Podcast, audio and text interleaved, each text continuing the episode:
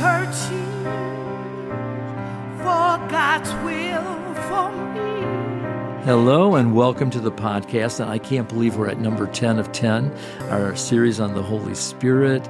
And we're looking at the Holy Spirit living in you and how that affects your life. And we've been looking at the uh, 10 chapters, uh, the first 10 chapters of the book of Acts. I encourage you to go back and listen to each of the 10, tell friends about this. It's, it's a wonderful, simple Bible study, but maybe it's meant to personally mentor you or speak to you, or maybe you're to share it or just listen each week. But I want you to understand that the same Holy Spirit that lived in the book of Acts is living in you.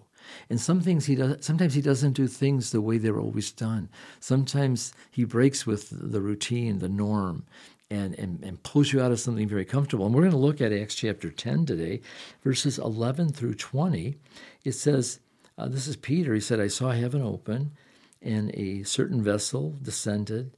Um, and it was a great sheet. Uh, it had four corners, and it came down to the earth. And there were all these manners of four-footed beasts, and the earth, and wild beasts, and, you know, cre- creeping things, and fowl of the air. And there was a voice that said, "Rise, Peter, kill and eat." And Peter said, "Not so, Lord, for I, I have never e- eaten any of these things."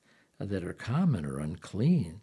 And the voice spake unto him again a second time, What God has cleansed, that uh, you know, you don't call unclean or common. This was uh, done three times uh, that the uh, vessel was received and then seen in the heavens.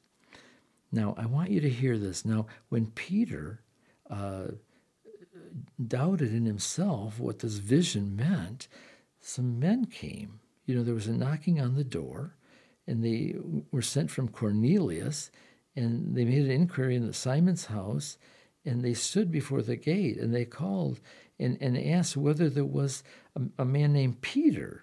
Uh, who was lodging here. And Peter, uh, while Peter thought on the vision, the Spirit said unto him, Behold, Three men seek you. Arise therefore and get thee down and go with them, doubting nothing, for I have sent them. You know, there are times when we have life changing experiences, but this experience that happened to Peter was completely church changing this is crazy amazing that God really wanted to save not just the Jews, but the Gentiles. And, and Peter would tell Paul, you know, I went. I went to the Gent. I, I, I was the first one. He'd go to James and, and John, and, you know, back in Jerusalem, and he told them what happened and recounted this testimony because he went with Cornelius's men and he ended up preaching to Cornelius and his family. The Holy Spirit fell in chapter 11. They were all baptized in the Holy Spirit and praising God and speaking in tongues, and the power of God hit. And I want this great awakening here in America. I want this great awakening around the world. And we have to be obedient to what the Spirit says. And sometimes it might look like, whoa, you know, I'm not, I can't go there, you know.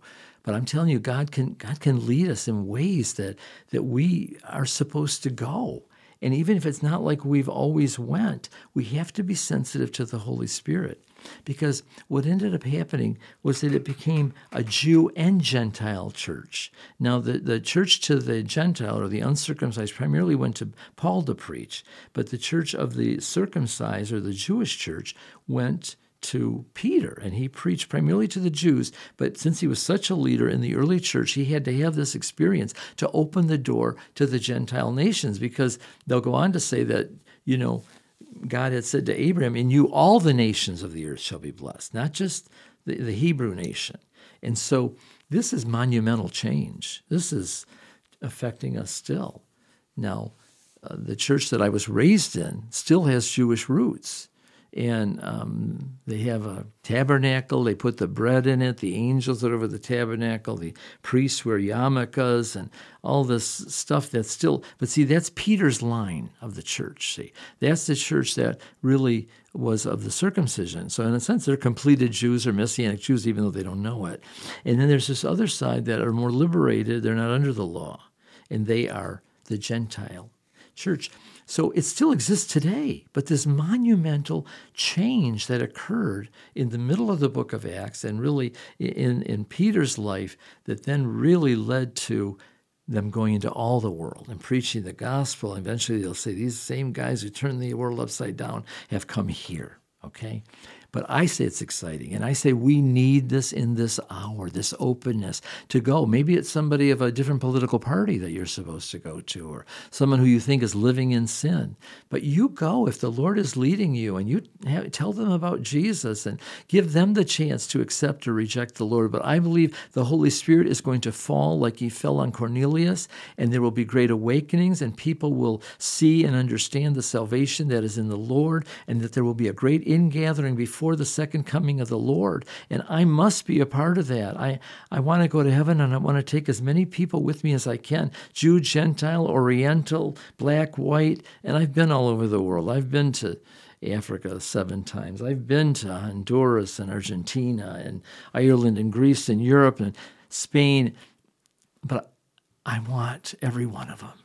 I say, Lord, give me as many as I can have. I want more children. More are the children of the unmarried than the married. It says in Isaiah 54 and 1. And all of my children shall be taught of the Lord, and great shall be the peace of my children. Now, I want you to know something that I pray for you every day. If you are truly a part of this Love Prayers and Healing group, you can get in the group uh, through Facebook, our group page, and check me out, uh, Frank Salvatore Julian, and really, I want you to be able to connect, to hear this message every week. Tell somebody about it, spread the word. So, Father, do this in Jesus' name. May we partner together to win the world for Christ. In the name of Jesus. Amen. This is very relevant today, very real. Please listen to this and understand God is going to do cataclysmic changes in these last days before the coming of the Lord to win as many people to Christ as he can. And guess who he's going to use? You and me. Amen? Okay. Send me a line, frankjulian5 at gmail.com. And please tune in next week. Tell a friend about the program. God bless you for now. Until then.